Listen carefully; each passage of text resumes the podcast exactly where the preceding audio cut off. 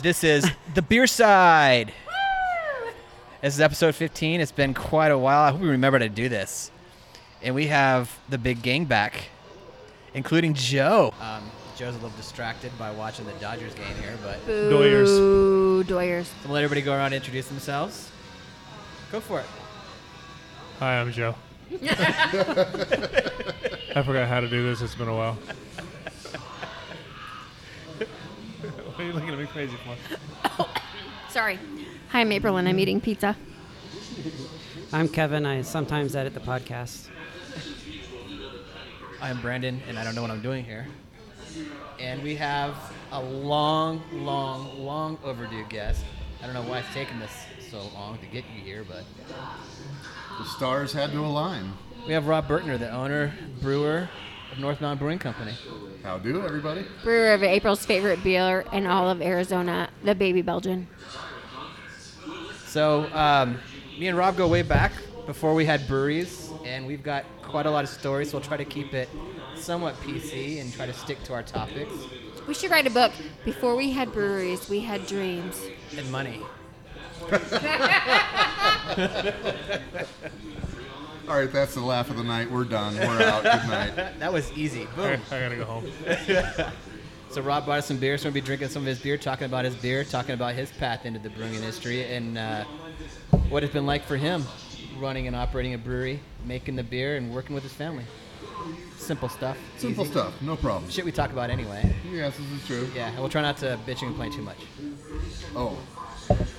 Okay, hold on. I might need a break to rethink this. What else are we going to talk about if we don't bitch and complain? That's Right? Yeah. We have to keep it uplifting and inspire people to start breweries. I said that with a straight face. You did. You did a Uh-huh, good job. I did. Yeah. I did. Good job. We So I've been waiting for you to get here so I can drink your beer. So we're gonna open these now. Let's do it. Rob Rob presents. So yummy. So we'll We're talk so about these beers. We do it because we can't not drink as we're recording. So, do you want to start with the Dunkel? We have a Dunkel and we have a Marzen, an Oktoberfest. You pick. I'm good with either one. I would say let's start with the Happy Crowd, All right. So let's if I can talk actually. about this beer real quick. Explain to me why you made this beer. Because I love traditional German lagers. This is an excellent beer style. I've always been in love with this stuff. I It's mean- not a style you're gonna go in and generally find in it. no, I like that style. I love that style. But we have the same. We have very similar palates anyway, and we like this traditional style stuff from Europe. Um, so I love the fact that you make this. And Rob looks pretty freaking hot in his lederhosen. Just saying. Did you Oh. bust them out this year? No, by the way, so my daughter years ago, when she didn't know better, did me the favor and ran them through the washing machine. Oh. And they are pure leather, actual lederhosen from Munich. And they, let's just say my ass pops when I'm in them now. You're so hot. Okay, back to Munich. We'll go back and buy some new ones. Woo-hoo. That's it's that simple, yeah. Yeah, they're like 150 bucks. Oh yeah, that's yeah, dirt And a cheap. trip to Yeah. Munich. And a trip Yeah. and a trip to Munich, yeah, Yep. no no problem. Yeah, I'm surprised how much they cost. It's called a tax write-off because it's necessary for brewing. Well, again, and I'm For sure this is inspiration. great for all the listeners, but we can do this as a group, and it is absolutely a Yeah. business write-off. Yes. It's called research, people. Yep. Yeah, we call it. What do we call it? Um, RDI, Research into that. R&D, something like that. I don't know. R I've and been D. There you go. R and D. Just drink a little more. You'll be all right. Yeah. Research in, in Deutschland. There we go. Yeah. so I'm gonna tell my story as he's pouring these beers. Do it. So I remember the first time I met Rob was at the Craft Brewers sorry. Conference in San Diego. What year was that? 2012. Yeah, huh? You want to bet 200 bucks? I brought my I, I bought my property in 2010. Okay. You sure I already had my property? I, Uh-huh. I Oh yeah, you did. yeah. Yeah, you didn't. You hadn't started the construction yet, but you had you had the Bust building out the Instagram pic. This is true. because you had the building when I was in Siebel because I told you the story how I sent everybody emails, including you, and you didn't reply back to me. I don't remember the email. of course I don't not. remember him even saying that. So I've told you that so Oh many my times. God, Rob, you're so dis- So anyway, we I were know. at the the gala, which was what the San Diego Zoo, and we're standing there, and I saw you walk by, and I'm like, "Oh, that's the guy who's opened the brewery in Sunny Slope." I'm like, "I'm going to say hi," so I just trotted over and said, "Hey," and we uh, partied every night and closed the bar down every night, and it's been that way ever since. Why Sunny Slope? He asks himself that every day. That's called jumping in with two feet. Uh, why Sunny Slope? There is actually a. It, it's actually a pretty involved answer, believe it, believe it or not, and a lot of it was ideology. It's a called lot of it was chasing your dream. Joe. Well, Chasing your dream. so Just, just because the hospital's there, and you know a bunch of drunk ass nurses would come over. And well, because yeah, no, his wife's but a that- drunk ass if- nurse. but when you're looking around, yeah, but when you're looking around, absolutely, that's part of the conversation. You know, we, we started by, and it was a lot easier then. There weren't nearly as many breweries. Uh, we actually plotted every brewery out in the city. We put it on a map, and then we ran demographics on each brewery that existed at that point. Uh, and just in that in that frame, there was a big vacuum in the north side. May 1st, 2012. Is it really? That was the Instagram pictures I posted Okay.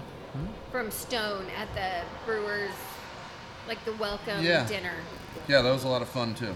Yeah, it was. Dates I don't- confirmed. I don't remember seeing you there that day though. That's a bummer. So, so anyways, back to the question. There's the practicality of the demographics and just running those numbers and comparing what other breweries, what their success rate is, and what the demographics that they have are. And believe it or not, Sunny Slope, we have a lot of decent areas around us. There are not always decent areas around us. Is that a, was that a delicate way of putting it? Yeah. it? But but there's a lot of good stuff in there too. Um, ideologically, honestly, part of it was wanting to be part of rebuilding a neighborhood. Uh, I, these are going to sound like bad words, but when I went to Siebel, it was at Goose Island. Now, at that point, Goose Island was still independent. Yes. And the, the one by, uh, oh, geez, was it the Clybourn that they had the school in, which is now closed, ironically. That was the first Goose Island, and they actually got an award from the mayor of Chicago for helping turn that neighborhood around. I didn't know that. And that kind of influenced me too. Maybe it's foolish ideology. Uh, no, there's no maybe. It is clearly foolish ideology. But I thought, hey, you know, I I've loved to help turn a neighborhood around. And that's a neighborhood like my cousin lived there. I never lived there, didn't go to school or anything, but I've got uh, some ties going way back, mainly with my cousin riding bikes around. And my brothers live there now for 20, 25 years and stuff. So I've been kind of in the area forever. Yeah. So there's there's honestly just a lot of reason, and I'm not gonna lie, we can afford it. Yeah, I, I just That- had this that is with another factor. brewery owner, and it is. It's a lot of times when these people are starting breweries, it's about where you can afford it. Everybody wants to be out. Yeah, I want to be, you know, a stone's throw from ASU, you know, or I want to be downtown. When you start looking at the rent, rental rates, it's like I, I can't afford it, especially as a startup brewery where money's super tight and everything costs twice as much as you wanted. It comes into you know where are you going to open that you can afford it and hopefully you know really make your mark there. well, you guys do a lot of community stuff too, right? Don't you, don't you have like an event coming up with uh, do. They the, have that the dogs? Um, blue Oh, and no. brews, brews Uh, and blue. What is it called? Well, different events. We have uh, Blues, Brews, and Arts coming up. That's That's that's our festival. We shut down the parking lot. We put a stage back there. We've got a bunch of vendors and stuff, and, and we rock it out for a day. It's a lot of fun. I believe that's on uh, November 10th. Confirmed. That's a Sunday. Uh, I'm pretty sure it's the 10th. We have Dogtoberfest. It That's actually the one. already started. Or no, Dogtoberfest is actually copyrighted. It's Dogtober. I was going to say, yeah, you have Flying Dog coming over. What's I that? said you have Flying Dog coming all the way back out here. No, no, no. But I brewed Dog's Bollocks. Oh, you did? purely by coincidence, actually. It was already on the agenda, and they're like, "You need a dog brew, a dog beer." All right. You got it. Here you go. Perfect. So you brought up Siebel. I want to go back. So because I don't think people really know your story. I don't think I've never heard you really share with people. I mean, I know your story, but let's go back to those homebrewing days and what got you into it. Well, again, I can wax poetic. I can drag this on and expand, but I, I've always been kind of a hands-on guy. I mean, I back in college, I used to make tie dyes, and I used to make a lot of them, and I used to sell them, and I didn't make crazy money, but uh, enough that I've got a crate with three thousand dollars worth of dye in my garage right now, Like and tie, I occasionally tie dye shirts? yes tie dye shirts. Why aren't you making North Mountain tie-dye shirts? I do them. occasionally, but it's I do it because I want to. Uh, not, you know what I mean? Not because I have to, or it's not a money thing. It's just I like doing them. I wish I could do them more. They're, ju- it's a lot of time. And the last time I did it, I cranked out like 30 she- uh, shirts, and it was a production line. It wasn't as fun as it could have been. Yeah, because as a brewery and business owner, he's got nothing but time. right? Oh, yeah. So actually, I, I do make them, and they're uh, it's almost time again. It's been about a year, so I'm going to be doing them again soon. Bless but, you. but but the example stands. I was just I always like doing that kind of stuff. So back in the early '90s, and I wish I would have brought my book. I could show you the, my first recipe. I actually have my first recipe book, but it's early '93 when I brewed my first batch, and it was, and and there's a story there too because it was actually my second batch. Ask me why in a moment. but uh, but it was basically the long and short of it. There wasn't a lot of good beer out at the time. I mean, if you walked into a bar and you got a black and tan, that was a crazy good beer bar. That Yeah, was the I shit. couldn't even drink in '92. Oh, you big liar.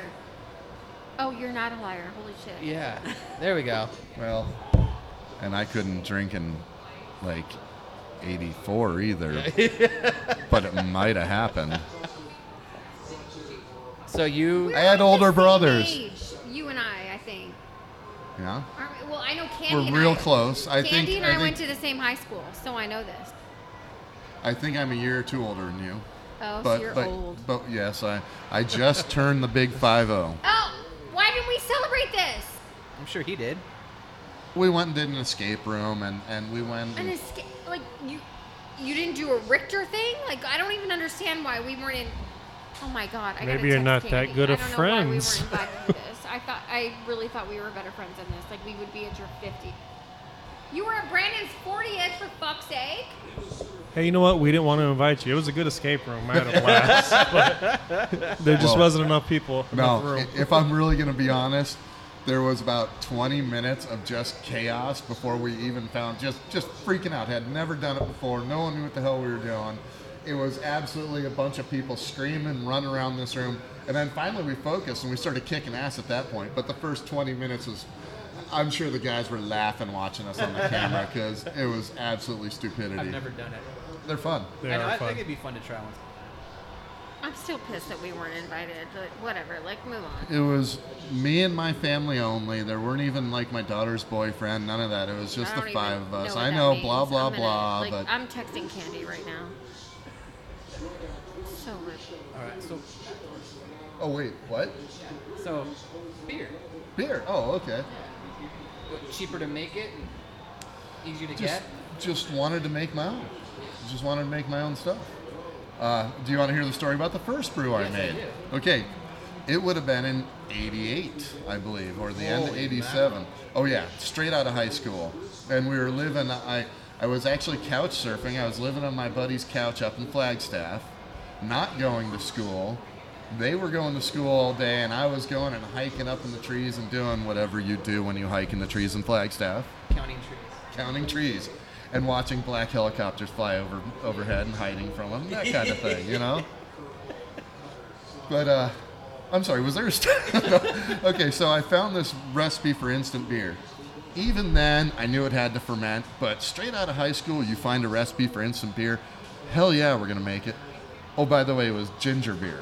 Yeah. So I went to the store and I bought a bunch of things, including two whole, whatever they're called, clumps of ginger root. Ground them up, put them in. We had a party that night. We sat around playing quarters with this garbage, doing, and I'm going to be quite blunt, doing the whole drink, drink, feeling anything? Because we're straight out of high school people. let's let's cut to the chase. This is what it was about. And no, we didn't feel anything but stupid. Did you even pour yeast in it? No, no, it was an instant beer. We made it in the day, we drank it at night. So clearly, maybe we got a little bit of a ginger buzz because there was that much ginger. and the funny thing, I did know at the time, but I found a beer recipe. It said beer. I'm gonna make this. Where did you find the recipe? Because they didn't have the internet back then. I honestly don't remember where where it came from. No, A secret book in the library or something? something like that. Yeah, a piece of paper blown down Main Street. I don't know. You could have got it on Gopher on the internet back then. Leave it to Kevin to know what that is. We start telling about chat room. No, it predates the web. Yeah, AOL was there too. When they called it electronic mail Yeah. and not email. Uh huh. And then it got shortened Yeah. to E dash mail, and now it's just now no you're, dash. you made that beer and you're like, that was no good. I want to do it again. Well, that was 88. It took me till 93 to get back on the horse and actually make beer for real. And then did you just keep doing it? Yeah. And it, and it's kept getting better at it. That hey, I'm gonna start my own brewery. Yeah, and I'm gonna say I'm gonna tell a story that I think pretty much every home brewer can relate to. I made the first batch. I honestly thought it was garbage, but all my friends told me how good it Because was. it was free. Yeah, that's what it really was. Yes. Because it was garbage. Oh yeah, just make, make some more of this, I- man. You just yeah, stop yeah. me from going to the grocery store. Yeah. So so I kept making it, and I knew it was garbage, but they said, uh, you know, all right. So so I, I it started getting better pretty quickly, and that kind of confirmed to me right then and there how full of shit my friends are. Are you still friends with them? We are still friends, actually. And then what? So say like what year or what point? I don't know. I'm trying not to like skip over anything, but we all go through that process of making home home brew and think, wow, this is really good. Maybe I'm gonna make a career out of this, or I'm gonna start a brewery. At what point did you get there, or was that even something before or after you decided, hey, I'm gonna do this, get professional training, go to Siebel? No, I, I had already made the decision before I went to Siebel. Um, I can't tell you exactly when. It, it's like most home brewers, as you start to get better, you you know, hey, I can do this. And there was a thought. Congratulations. Thank you. You guys didn't hear that. So it was just one of those, like a lot of people, you start making it, you make it long enough, you're like, hey, you know, this is a possibility. And at that point, I was running other businesses, so I was already self employed. Mm-hmm. So that part was kind of lining up. And it was just a thought in the back of the mind for a long time before it actually happened. So you just decided, I'm gonna do this, and you went to Candy and said, hey, I'm gonna go to Chicago and go to brewing school. Yeah, Really? yeah, Wow. So you and Candy been together since high school? not quite. Uh, we started dating in the early 90s, so it was already, I, I honestly forget. Hi, Han. Love you. uh, whether it was 90 or 91. I think it was 91, but I, I could do math, but I choose not to. But uh, yeah, so we've been together not quite from high school, but for a long time. Okay.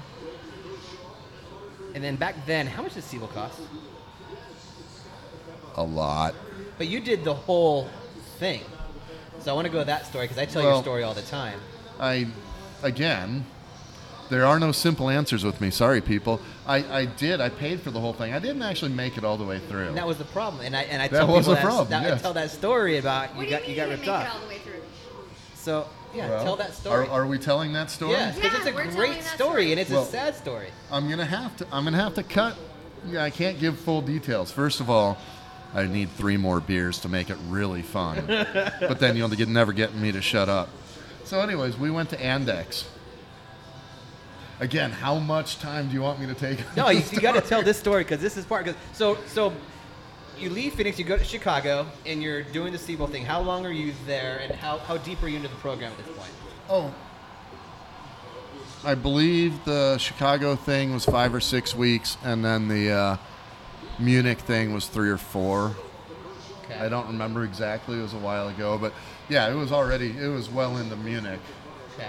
when you, this so all went down. completed, You completed everything in Chicago, and now you guys are in Munich. Yeah, On, I- on your next phase of learning to brew. Yeah.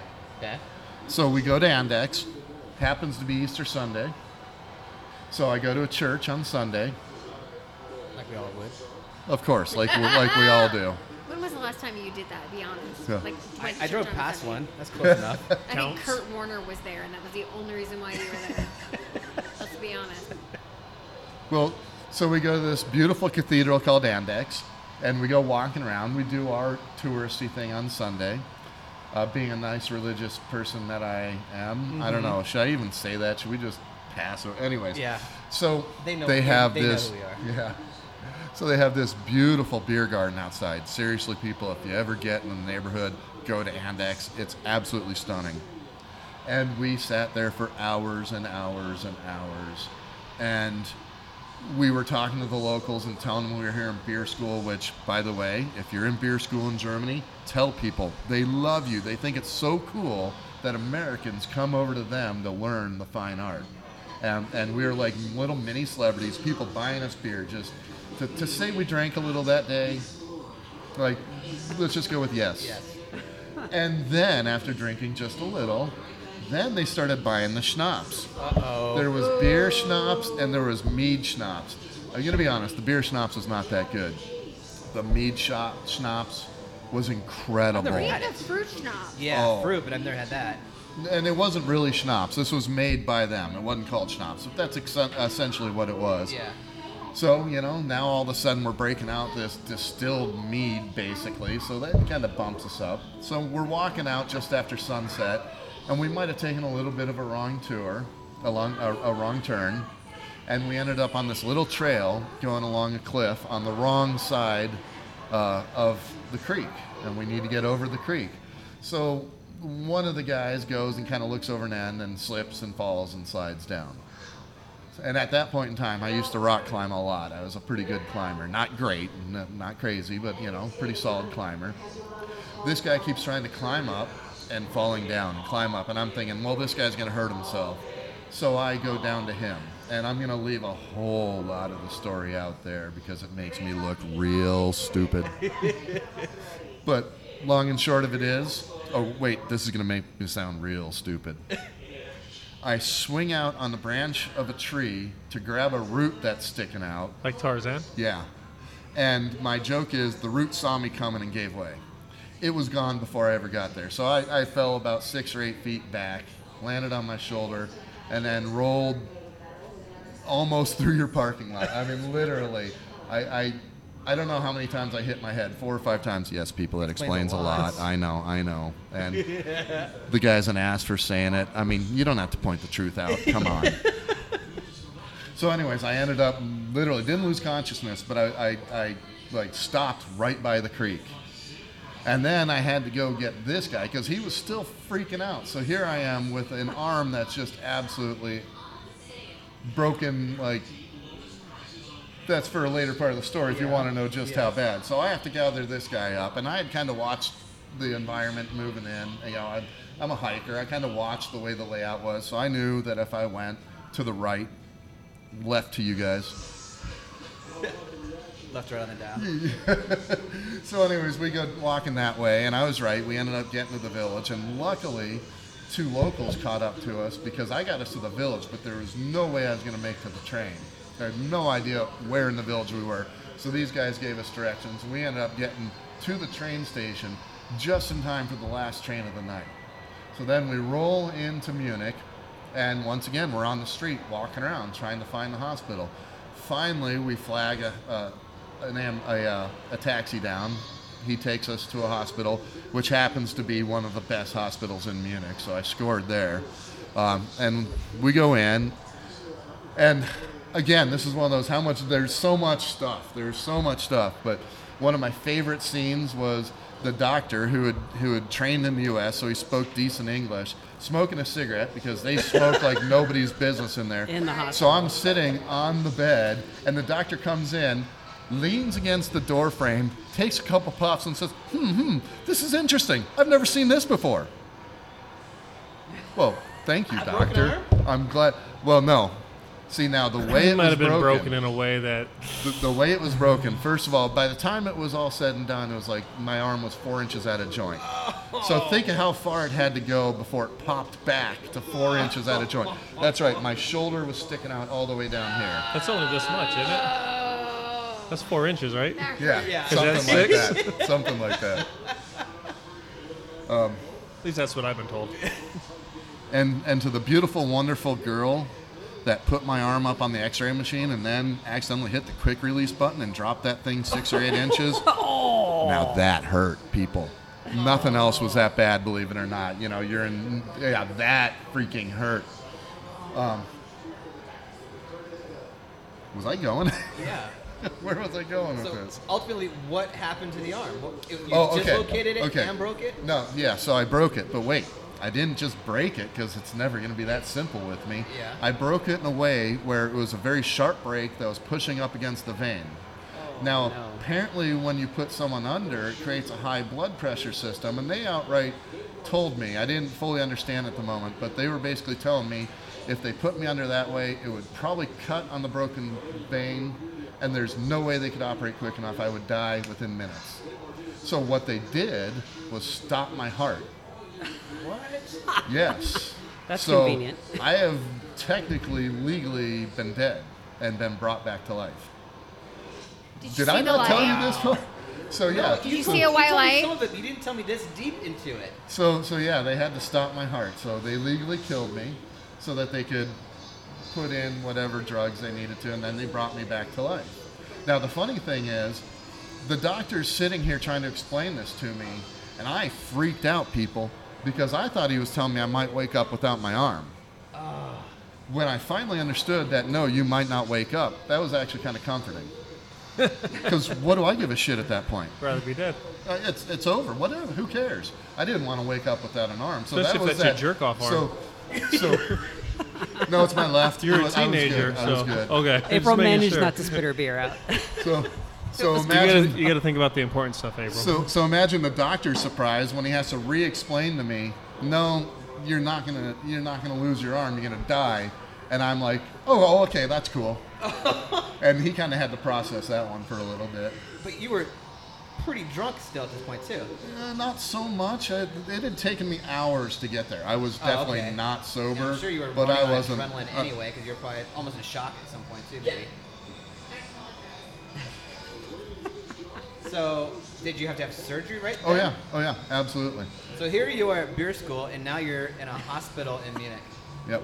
I'm in surgery. Did they bring classwork to you, or what happened? No, most of the main classwork was over at that time, so I'd basically already passed the class, and I stayed in there a week, which obviously I wouldn't have done here, but I was kind of on my own there. I wasn't staying in the same hostel as everyone else, and, and it was one of those. They wanted to keep me there, and quite honestly, I wanted it because I knew me on the streets of Munich was going to be a bad idea. Oh yeah. So here's here's where we get to uh, kind of the point of I didn't finish the whole thing. I didn't do the tour. There's a bus tour where they take you around and you go some of the best breweries and they they give you brewers they, they give you things you cannot buy. And that's the big part of that And that I Siebel missed. class is that you get to tour all these breweries in Europe. And what's it like?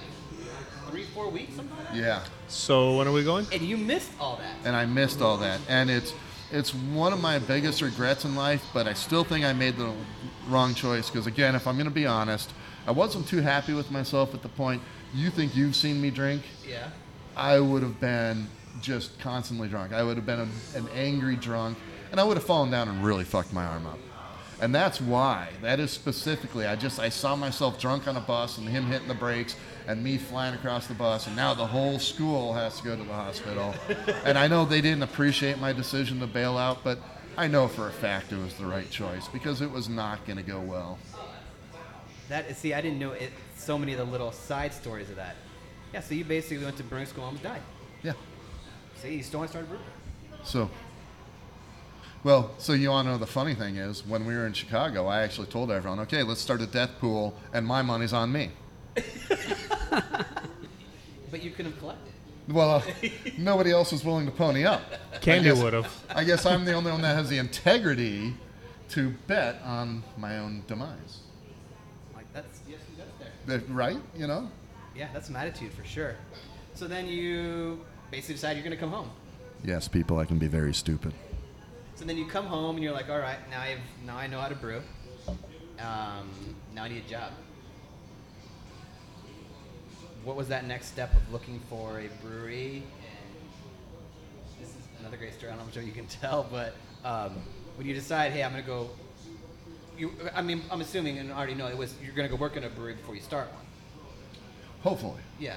But there weren't many breweries, there weren't many jobs. No. It wasn't the same as it is now. So, Like I remember when I sent out emails for me, I forget what year it was, but I think it was like nine because at the time that's all there really was in the valley, and, and I think three or four of them were already gone. yep. So then you did you did you have to send out emails or did you just like or was email email even a thing back then? No, I Hey, talked snail to, mail, write a letter. Well, no, there was email at that point, and I I was uh, talking to Jerry Gant, That's a who name the does past. not get enough respect in the local beer community. Amazing man. He is. He is, among other things, he helped get homebrewing legal in Arizona, and he is the founder of the Arizona Brewers Guild. And I don't think he gets the respect he deserves. So, Yeah, I don't think Jerry, so either. I love you, man. You're a hell of a guy. Yeah, he even worked for you for a while. Yes, he did. Came And- out of retirement to help you get going. and and now he's actually, and then he went to Mother Bunch, and now he's helping open up Capone's down in Rocky Point Yep. Yeah, I forgot to tell you about that. with Johnny Vegas, who was one of the original Four Peaks, uh, Yeah. one of the Four Peaks founders. Yeah. That'd be cool. So that'd be fun. Now I have another reason to go to Al- or to go to Rocky Point. There's no good reason to go down to Mexico. Yes, there is. No, there's not. Don't be afraid. It's Nope, okay. I I'm got good. you. I'm good. I got you, boo. We're good. I'll go to Germany with you. No- Okay. No Rocky Point. Done. Done. So then after that, We're you, gonna go you like come 15 home. hours away, and- then three hours away. That's stupid. I know. That's okay. The beer's better in Germany, though. So then you end up going to apply at breweries, or how did you do that? Did you start making contacts, or? I, I had, um, as I recall, this was a while ago, people. Uh, Jerry sent out an email to the people around. There wasn't much of a response except from Patrick Fields, Okay. Who at the time was opening up Old World. I remember So- Old World. Excuse me. So I ended up going there and helping them sweat copper and then doing, you know, minor finishing construction to help them get ready for opening. Uh-huh. And there was some talk of me being the brewer there, but he ended up going with Matt Mercer instead, Yeah. who is uh, who is just transitioning basically from Phoenix Ale to Grand. Yes. So he's over at Grand now. Yeah. I don't think he does anything at Phoenix Ale anymore, does he? Or I- is he still a part timer there? I don't know. I haven't talked to him in a, probably a couple months now. Yeah, I think he's out of there. I think he's full time in, in Grand, which I have not been to. Sorry, Me Matt. I'll make it over there. I know I keep saying I need to go, but Yeah. haven't yet. Yeah, and, I- and Matt's a good guy. I'm a friend of his, so I Mm-hmm. Yeah, he you is. know, wish him well. Yep, of course. So what made you come up with North Mountain Brewery versus like Sunny Slope Brewery or any of that stuff? Well, it's one of those. Sometimes you outthink yourself. As dumb as this is, and I forget the number, but I actually. Okay, let's be blunt again. Phoenix or Arizona didn't have much of a reputation for brewing at that point. Uh, at, we're on. First of all, we're on the flanks of North Mountain. We're in the North Mountain community, so that's first and foremost. But in secondary consideration, I kind of thought to myself, well, there's a North Mountain in almost every state. So if I, I was ever to expand out, it would have a a known name, a familiar name, and that was a lot of thinking of represent the neighborhood, but in such a way that everyone can go, "Ooh, is that is that ours? Is that our?" Yeah, there's like I at, at one point looked at every state. I think 23 states have a North Mountain in them. Huh. It's almost surprising it's that low, actually. So even it, yeah, because it's one of those things when you're looking for a name of a brewery, you're we all kind of have like I want to say big dreams, but you're looking for any little advantage of recognition. So what will work here will work there, whether it's something super local or something statewide.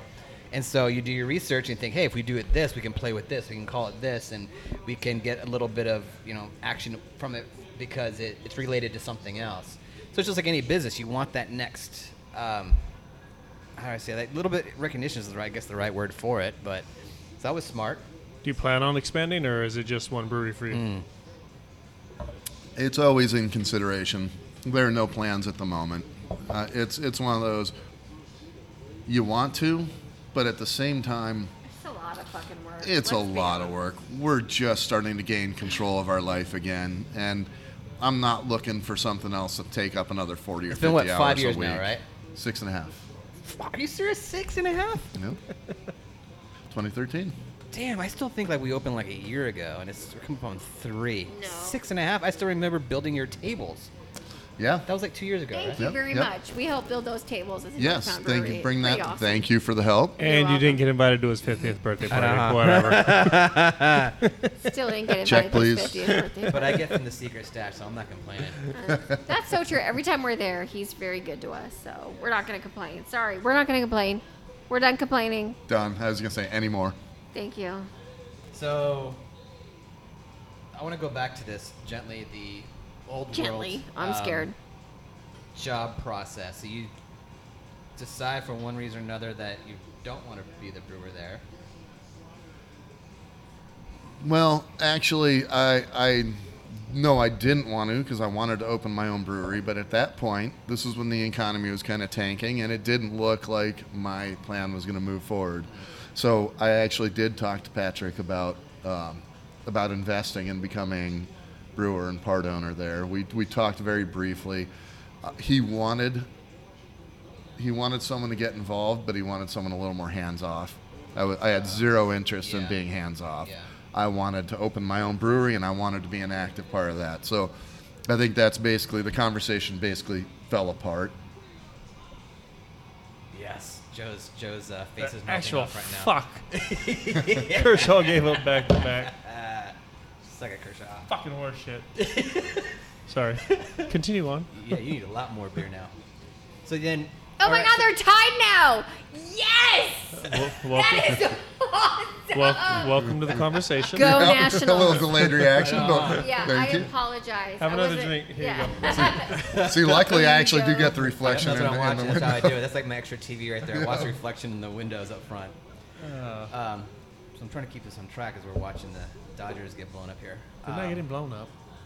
Anyway, so um, so you say, okay, I'm gonna start my own brewery instead. So I, I want to go through a little bit of the dynamic like like we had.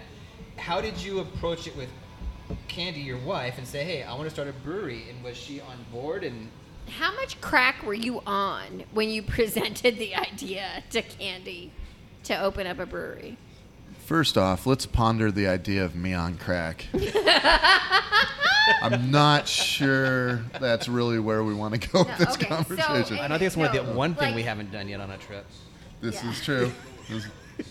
I'm trying to think of where I'm just I was gonna. at I'm not gonna say anything. This is, you know. emotionally when Brandon came to me and was like, "We're gonna start a brewery," and I was like, mm, "Okay." So it, probably that. It was probably very similar. Total, totally underestimating the task ahead, and like, now keep in mind this was this would have been my third business at that point. So, at that point, I was putting on doing graphics, much like you used to do. We used to jokingly call it oversized bumper sticker sticker. Yeah, exactly. That was my job, and I couldn't get anyone to back me up. It was it was kind of the shit or get off the pot time. And We were going to either expand into something or I had to get out because I couldn't keep doing it by myself. Didn't really find anyone willing to join, so it was time for that to fold. And that's kind of where everything came up of, well, okay, we've been talking about doing this for years. And we'd been, she'd been part of the conversation. It had been going on for years at that point.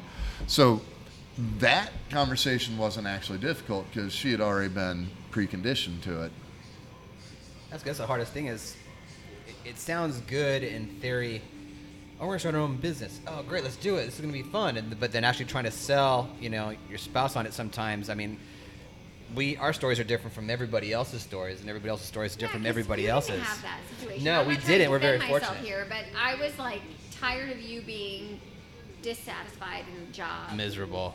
Yeah, mi- like I was trying to go with the Yeah, no, I was flat out dissatisfied. miserable, and But like I wanted you to do something that would make you happy, and we the day we got married, we had talked about doing something that would be ours, and mm, it was something we had always talked about, like that we would do together, and that would bring happiness and stability, and we never like for us, it was never a talk about oh this is going to make us rich.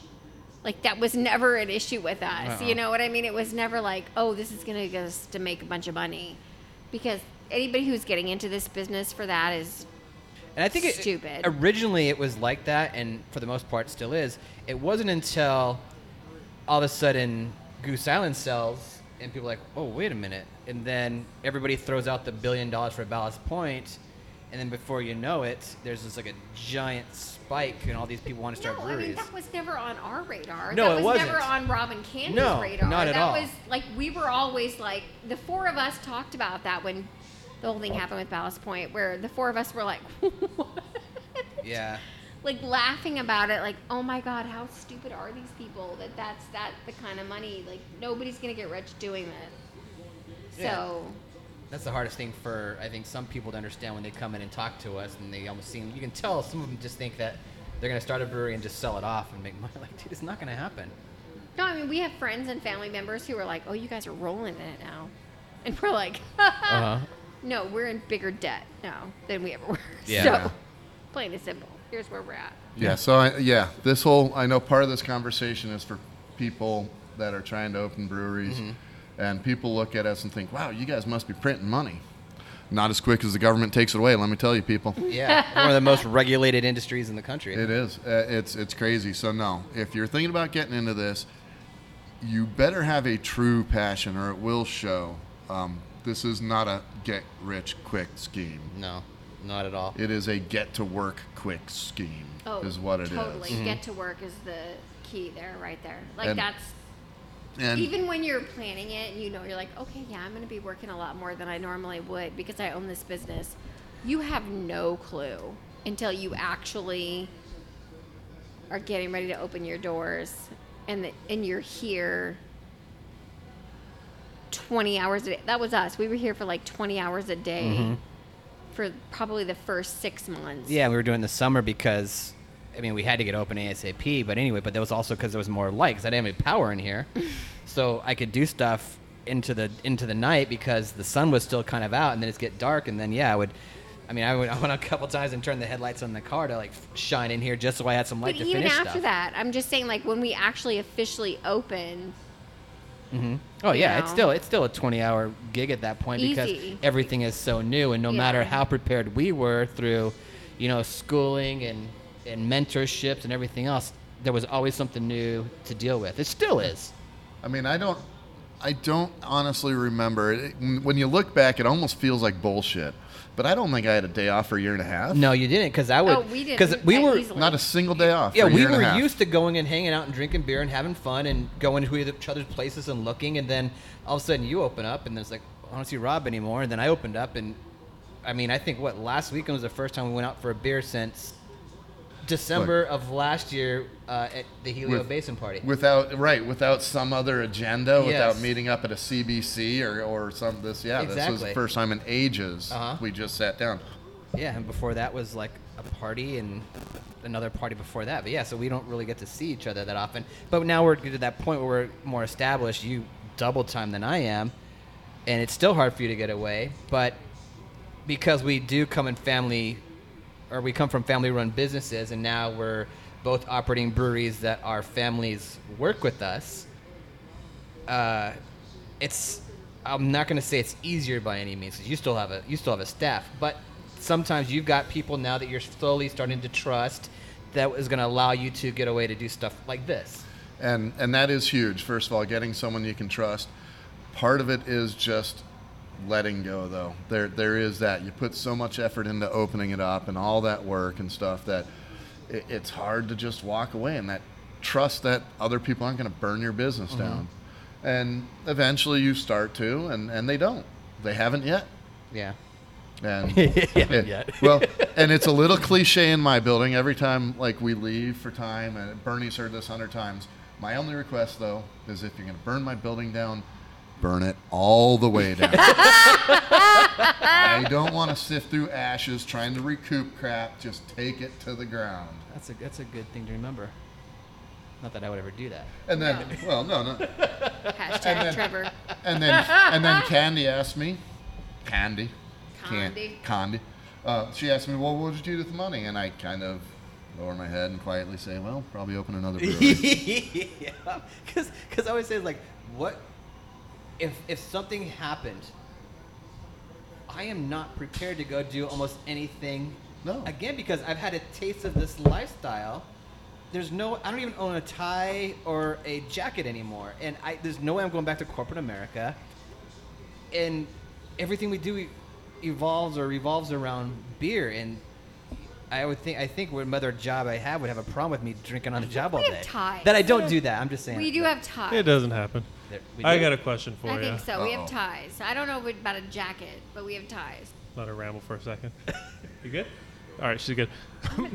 My question for you, right you guys now. talk about the whole family environment. With all due respect, yep. how is it working with a bunch of Filipinos? Because that's like a whole different level of crazy. Well, okay, that's not a fair question. That's a totally fair question. no, question. that's not a queer fish. Uh, fair. Oh my lord. Fashion. Good name for a beer. Your family's awesome, by the way. So it's not a uh, a And Fair And question. Grandma scares the shit out of me. So, yes, she does. Oh, my she should. God. She Just so should. you No, know. she If doesn't she ever- scare me anymore because now she sees me and she goes, "Hi, sweetie." Yeah. If she ever picks up a broomstick, run. And I'm and I'm not joking. I've seen joking. her sweeping. I don't know. What No, you're no, talking she goes out and chases homeless people off with the broomstick. and we keep awesome. telling her, you gotta, you gotta kind of tone it down a little bit. Oh, let her go. Awesome. But no, when I was living in LA, you know, for those couple of years, we were dating back then, and I was pretty much they were, they've been very, in- I've been very involved in the family for a while. I guess what I'm saying is I'm too deep to see it anymore. Okay. I'm, I, I- that's why it's not a fair question because uh, it's it is crazy and that's my life and that's how it's been for decades now and that's just reality. So, you, you know what I mean? It's I'm like with. I, I know what you're getting to, but uh, as opposed to what? Yeah, it's just normal, It's just like for us, normal. It's, Yeah. it's, it's Mexican stuff. It's just normal to us, but Yeah. We have, but I think the Filipinos are a little bit, a little more crazy. How many cousins do you have in Joe? A lot. but back where I grew up, they had Copper State, and that's where the largest cockfighting place before they made it illegal. There was a lot of Filipinos that came down there. That was Oh, some and- crazy fucking and shit that my happened. Really? Father-in-law, and they, they would have been some of those people there. In fact, my Fucking- father-in-law ran the concession stand there for a while. There you go, like Wow. stabbing each other. Fucking, it was fucking crazy. Yeah, Uh-huh. yeah. Yeah, that's, that's why I was never allowed to go down towards that area. So stay away. That was the one out by the power plant, right? Nuclear by Palo Verde. They had one out there, but they had one back It's right on the border of Arizona, California. Joe's that one person you're ever going to meet that could white. Yeah. Oh, Dan told me that. And, I, Yep, that's it. and as long as he keeps being nice to me, I'll be nice to him. Yeah. Oh yeah. I'm gonna, if you grew up with a bunch of Filipinos, I'm fucking with you. Forget that. like I told you, I'm afraid of grandma. Grandma scares the shit out of me. Yeah, not, not completely She's out of so line sweet, on that though. one. Now when she sees me, she's like, "Hi, sweetie. How are you? How's the family?" Yeah. So They're that's right here. so we both worked for our dads in the graphic industry, and then here we are. And I don't know how your perception. I don't know if we've gone that deep. Where when we started this, is like, oh, I don't want to work. I don't want my kids working here. And then here we are with our family businesses, and our kids are working for us. Actually, I would say it's the exact opposite for me. When we first opened, remember, not only did my family work there, I had nieces, I had yes. you know, Nephews. Yeah. nephew boyfriends of nieces, Just and, 'cause of how and tight knit everybody that community is and stuff, right? yeah, I, I mean, we brought them all in and friends and stuff. Was and it? But was it because as a business everybody wants to help, or was this the plan, or was this something where they all said, "Hey, we want to be a part of this"? A little bit of all that. A lot of it's the last. I mean, I didn't I didn't ask anyone to come in, but they were welcome if they were interested in, and and they were excited about it too. So yeah, they wanted to be a part of it. Yeah. But in the end, they were like, "We could do this better than you, so maybe you should step it, take a step back." Did they say that, or did they think that, or I, I have no idea. I'm just saying, like, I'm assuming that's what happened because that's what's happened with us. um, yeah. How's that for an answer? There's That's definitely great. I love that answer. Yeah. yeah yeah. No, there's definitely some of that, No, we've had that. Like, we have issues. Like, I'm gonna be totally honest with it. I don't understand why we're trying to hide it, but Because I don't think he wanted to address that. no, I'm talking about us. Oh. Me, you, me, you, me, you. Yeah. we have issues with our family because of our brewery. Like we're we have family who's not really speaking to us because of we so it's hard. It's hard. Like you just don't know. Like they don't. Do you want to be involved? Do you not want to be involved? And then we were like, okay, we want to be involved. Okay, great, you're involved. Okay, now we're mad because of the way you're doing it. Okay, you have zero dollars and cents in this place. I'll change it to something lighter. Which one of your family members the one that was going to do the MMA? They had like a kickboxing thing going on for a while. Was that, Well- was that your daughter Okay. or was that a niece? No, no, no. Okay, so it started with Anthony, who was my niece's boyfriend, now husband. Okay. Uh, and he did a couple like uh, minor league fights. I don't know what it's actually called, but am- amateur, maybe a little more Yeah, amateur. amateur. He did a couple, but at this Call them point, smokers. yeah. So he did some of that, and then uh, and then he got Erica, my niece, in- That's who into was, training, and Oh, and she's Erica's turned into a little I bit of a Erica badass. lot. Yeah, she's Okay. cool. yeah. Because I used to frequent your establishment a lot before we actually talked to each other. And I was telling Brandon earlier, the fun I fact took is him away from me. your uh, your hef is like one of the first ones I really got into. But your It's like oat- the best your hef oat- ever. Don't your I oatmeal always stout that? is the Yeah, two is the- stars. your oatmeal stout's What? the one that started making me like different beers and go in a different direction Hold and on. trying stuff. We gotta rewind. What do you mean two stars? What are you talking about? Oh, come on. Do you really want to talk Untappd? Yeah, I do want to talk on tap. Oh, Why God, is your here we half go. at two stars? was trying to There- keep it light. we we all have our uh, we all have our pet peeve. You know that that one critique that you remember. For me, one of them is that you know I hate halves. Halves are terrible, but I actually like this half. The best half I've ever had. Two star. People, if you're gonna rate things on Untappd, I have no problem. Some people like my beer, some people aren't so crazy about it. It's true of everybody and everything. I can deal with that. But come on, if it's the best No. you've ever had, you two star it. Give me a break. And if We've you're had gonna- that where and if it's you're- a we got a half a star on the or no maybe it was a quarter star on the I don't know. peach motherfucker peach motherfucker and people were like fuck this beer or people I'm saying people person who rated this beer give us a quarter star fuck this beer it's disgusting I hate sours Yeah. well, then, why? are you drinking a sour Just check it in. and like Yeah. just Just check it in. what is the problem But that's what people do. That's so yeah. If, if you remember this, if you're deciding you want to start a brewery, remember when you're in doing places now because this stuff's gonna happen to you, and then you've got to either grow a super s- thick skin to deal with it. You need to ignore it, or you need to address it and learn how to do it in a PC manner because no matter what your reply is, they're gonna come back here and like, God, we've done like two episodes that we've actually scrapped. We start on this Yelp and then we go down to social media. And we go down the rabbit hole and it gets really dark, really bad. And we, we're like, no, we can't even go No, as far. we're 'cause it not gets- gonna go It gets way too personal. Um, so yeah, so we st- we stopped that kind of stuff. Um, I don't even look at I don't even look at the Yelp reviews. We all, as owners and brewers, we sit around and we talk about it, and everybody has a story about somebody doing something stupid or some comment or s- everything, and it's and it's fun to share. But know, that's I what we do. Yelp for Yelpers. I know. There was one I heard. It Oh, was I yeah. forgot what it was, but Like- it was re- restaurants to Yelp re- people and their customers to come in, but it never really took off. Some guy who came in here and yelped us, and he was like, "You know, it was a pretty cool place. The beer was really good, but I didn't like their music. And it's not that I didn't like it. I just thought it was a little out of touch for their style for the people who were in there." And like, I brought my parents in, and then my parents didn't like the music, so I'm gonna give them like a two stars. Told you to play Because of the Taylor. Swift. Nope, not gonna happen. Not gonna happen.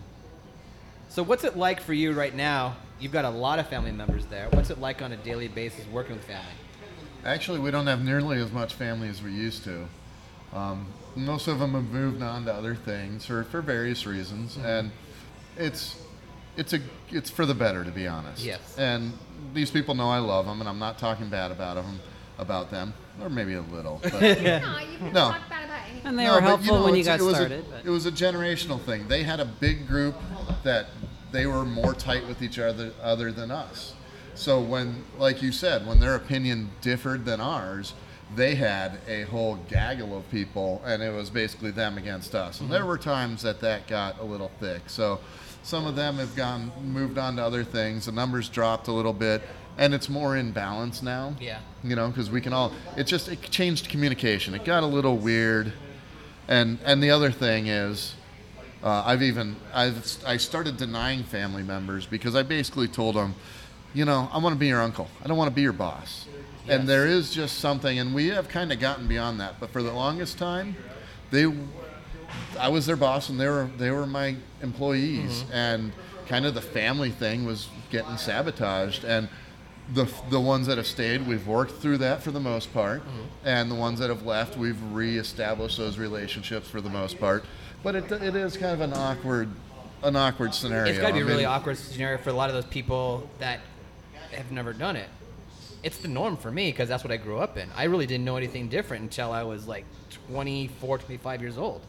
Oh, wait, I'm not the boss's kid anymore. I'm not, you know, able to do not necessarily whatever I want, but whatever I want when I needed to, to just be another, another natural, just average employee and then coming here and doing this. That's why I work really hard with, with with my boys here to make sure that I don't do that with them. I still want to be their dad. I don't want to be their just tyrant boss and then Yeah.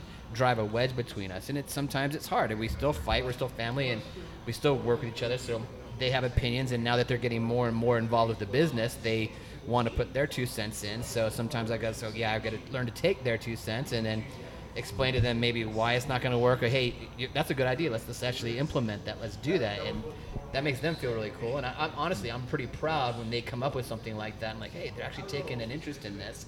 Not that I'm ever going to force them or necessarily even direct them to do this. I want them to watch it grow, watch them appreciate where we started and where we end up. And if this is something they actually want to get really involved in and, and I won't say make it a career, but go down that path, I will 100% support them in that. But if they decide, hey, this isn't for me, I'm going to go do something else, I will 100% support you in doing that too. Yeah, we've been pretty honest about those conversations too. And I've even taken a step further and told them if they want to be long term in the company, I want them to go work for another company first. I've thought about just that to too. see how different people do it, just to put it into perspective. Because sometimes when you're that close, you don't necessarily appreciate what you're staring at. But then you move into a new environment, and oh, I get Mm-hmm. it now.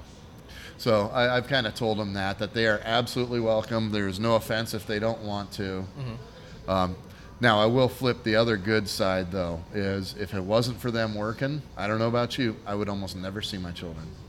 It's it's hard enough, and it, it sucks that it's always at work. It Yeah. kind of taints, not taints, but it changes it. It, it you know. Mm-hmm. Frames it differently. It's not like we're hanging out at the zoo eating corn dogs when Yeah, we were yeah, yeah. kids, Mhm. but at least I get to see them occasionally. Yeah, and that's the thing is I, I enjoy the, the time I get to spend with them here, and that was another reason when we started this thing.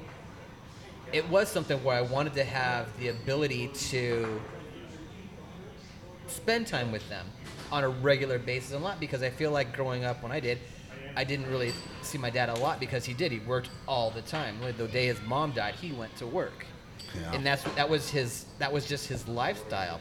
He was still there for stuff, so it's not like I have like memories of never seeing him. So he's always was still around. He was still there and out on the weekends and doing things and great vacations. So he was a good father that way. But I, I for me, I love being a dad. I love being a dad more than I love making beer. And so I wanted to make sure that if I did this, that it was going to kind of make our life a little bit closer. And how naive I was to think that a brewery was the Yeah. the way to do that. Um, it's taken us three years to get to the point where we're finally starting to understand these things and we're starting to grow. But I feel bad looking at my daughter. She's still in high school. So she leaves before I get here, and then by the time I get home, most of the time she is she's in bed, Mm-hmm. and so that's why I started to like say I got to start taking days off, and then so I try to make sure that I I take days like on the weekends to go do stuff with her, and we have our we have our sushi days where just her and I'll go, or we'll go to the movies just by ourselves, just to try to spend time with her. Yeah. And it's sad she's in high school, so she's super you know everything's the biggest deal in the world, whatever's happening. So if I don't see her, it's like I haven't seen her for a year. Or if we do something, I'm too involved. But I try to make sure that I. It's it's a hard balance. I don't I don't explain that, but it's it's a hard balance to try to pick, and then every kid's different as well. So it's it's a, being in a family-run business. It's new for a lot of for my kids, but for me, it's the norm. Um, so I'm just trying to balance it the best way I can. Yeah, but at least you're instilling good ethics and work, uh, value to work, and all that other stuff that comes along with it. So Uh-huh. they're learning from that. Yeah. It's, it's not just oh my dad's working all the time. It's you're teaching them how to be a man as far as when it comes to the boys, and you're you're sending a good message to your kids because you're teaching them that the value of work and that you have to actually work hard if you want to achieve things in life. Yeah, because I don't, can't I just don't want, to you. I don't. It's, you know, a story that's been told through time. You know, the, the boss or the rich or the king or whoever, the kids grow up and they're snotty nosed brats. and That's the last thing I wanted. Yeah. I, I wanted there's kids. So if, not saying that ever will, I'm just using an example. It's just say you know we're, end up being we're the biggest brewery in the state and we sell off for a couple hundred million dollars. The last thing I want our kids to say, oh, dad sold his- business and now we just go buy all this stuff. I want them to say, oh man, I'm, I'm sad we sold this thing. Hey, I was part of growing that and appreciate that and know that money came hard. And there was times where, sorry, I can't buy you those new shoes right now. We gotta, I gotta buy some hops, you know, something like that. And I want them to learn to appreciate and actually value that stuff. And for the most part, they've been very good with that. And, and that's one of the proudness or the proud moments I've had doing this. The fact that we've hopefully instilled on that. But you know, Derek's got a girlfriend, so he's constantly out spending money. You know, and I, I remember doing that as well when April and I were dating. It's like every money, I, every dollar I got, we went out. It was constantly at the movies or eating or doing something else. We did did go through a phase where you were like, "Yeah, I'm not spending money anymore, so let's get married." Hey, you support me. I can't afford to date anymore, so we're just gonna have to tie the knot and be done with it. So, I want to go to like what we do on a regular basis. So we have a very good relationship. We've been bros for a while. We also have a very similar belief in brewing styles and and palates for styles of beer, and that's why I've always loved to come to see you. And April's hated because I'm gonna stop in and see you, and three hours later she's dragging me out of the brewery, and we're in the back trying all this kind of stuff. What what really got your palate to there? Do you think it was being in Europe? Not growing up No. on craft beer, was it because you gravitated to that, or you just think it's just something just I- normal? it- Europe definitely changed, you know. And I can't even tell you, it, it wasn't even Europe. There was, I, there was one bar that was probably the most influential on that whole trip, and it was in Chicago, and it was an all Belgian bar. But to, but to answer the question to begin with, no, I was already into it. I, I was in in Europe because of the beer, not the other way. You know what I mean? Yeah. It wasn't happenstance. But but on in Siebel, and I can't remember the name of the bar. It was it was an upstairs bar. It's some it does nothing but Belgians. Huh, and at that point, I got to be honest, I wasn't a big Belgian fan. But they started us. These people were freaks. These, this guy knew so much. He was so informative. One of the best presentations.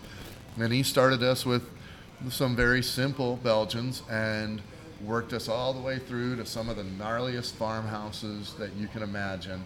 And by the time I was done with it, I still wasn't on board with the, the farmhouses. Yeah. But I, I came out of that a, a fan of Belgium. Our stories are so similar; it scares me sometimes because it was the same thing with us being at the Brewers Guild, and I was never into Belgian beers. I liked the English ales, and then when we went to Germany, I loved the you know the German beers, and then we went to Belgium, and I was like, oh my god! And it took us getting drunk and drinking all those beers, and this guy was bringing out all that stuff, and we're like, wow! And then hey, let's start a brewery. It sounded good when we're that heavily inebriated, so it's kind of the same thing. And to this day, I'm still spoiled by Belgian beers. When somebody says they're going, I'm like, hey man, will you will you please bring me something back? And when people say, hey, I'm going somewhere, I, I never say anything. Hey, bring me this, bring me that. They're like, do you want me something? I'm like, yeah, if you get a chance, just, I'll, I'll take something, I'll do something. But if I hear, I find somebody said they're going to Belgium or something like, hey, c- can you bring me this? Can you please bring me here? here here's 50 bucks. Please bring me back as much as you can. yeah, anything to everything. Yes.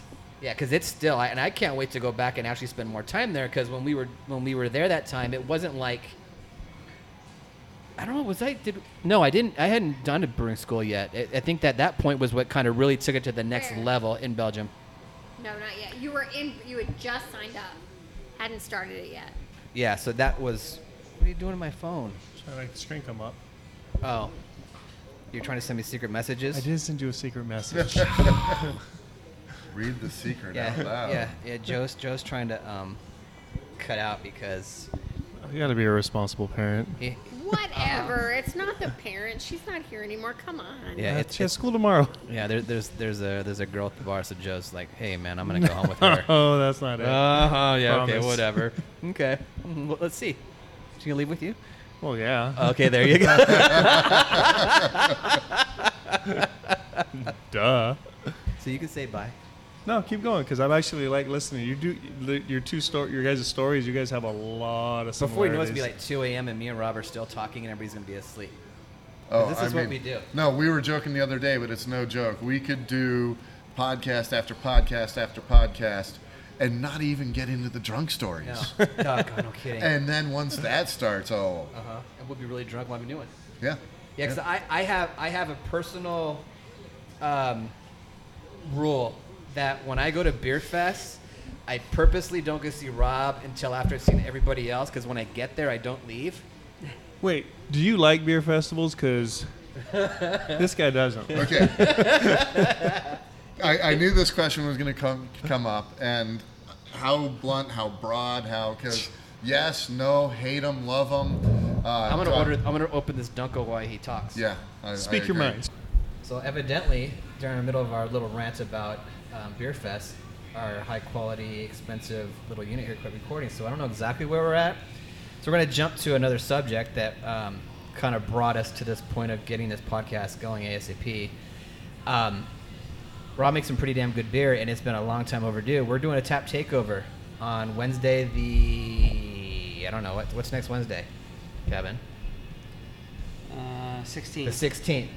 So here at the brewery at Richter, we're gonna do a uh, tap takeover with North Mountain. So we're gonna talk a little bit about some of the beers. We haven't picked them all yet, but we know one of them will be this Oktoberfest that we've been drinking tonight. And then uh, I'm sure there's gonna be some real specialty stuff in there, and maybe some real specialty stuff like in uh, pry it from his grubby little hands. Yeah, we'll we'll see. We'll Some- see. Yeah, We'll see. something that was in a in a barrel, something we need. Yeah. That'd be perfect. I thought you already had that lined up. I do, but I forgot. Yeah. it's still there. It's waiting. Okay, good. Okay, good. Good. So yeah, I will make that call tomorrow to make sure. And then uh, I'm sure you're going to bring some specialty stuff. We'll talk. We'll we'll bring. Yeah. Yes. Right on. We'll have something good. Perfect.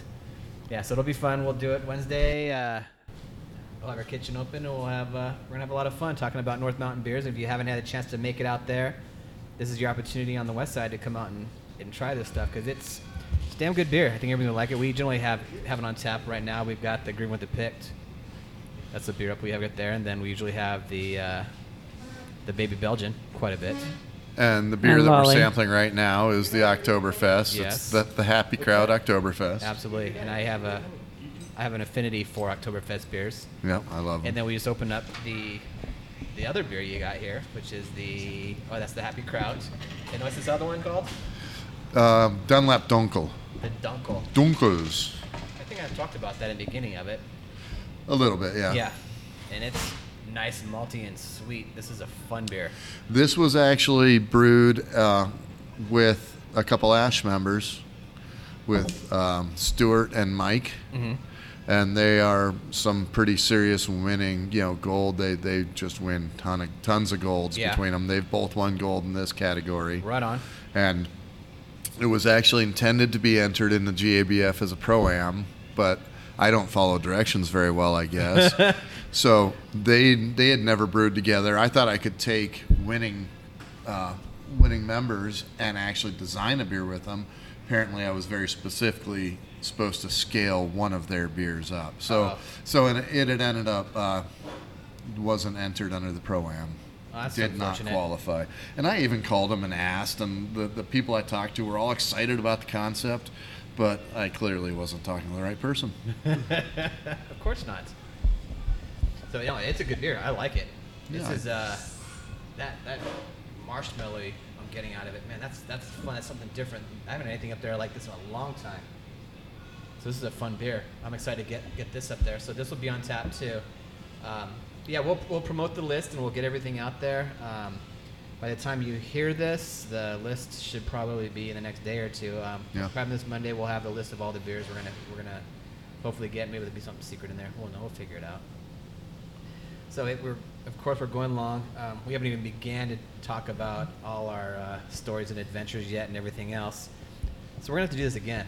Yeah, this was actually very fun, I, and um, I I literally feel like we are seriously just starting to warm up. I mean, the the stories between us go so far and so deep, and it's kind of ridiculous. It, it, it'll be a lot of fun. It but- is, yes. I'm excited to do this again. I'm just happy that we were able to do it this first time. Finally, it only took what, a year? Not how Yeah, long have we been doing this for? Almost a year. Is it? Yeah. Wow. That's yeah, the domain names are coming up for renewal Oh, soon. really? So Wow, yeah. that's hilarious. That's how you know. So that's fun. So uh, yeah, we'll just call this uh, episode 15A because it will uh, it will go on and on and. Uh, and I don't normally put this out there, but I'm kind of curious what some of these questions people are going to want to know because me and Rob are pretty honest with each other. and We're pretty honest with customers and people that want to come and talk about starting own breweries. And if there's something that somebody wants to know, just send a message on any of our any of our stuff. It'll be on the website or the Instagram page. We'll have the links there because we do have a lot of stories and a lot of uh, good and bad and pretty honest feedback. And it is good and bad. I'd, I'd actually like to throw one more tiny story out. Go for it.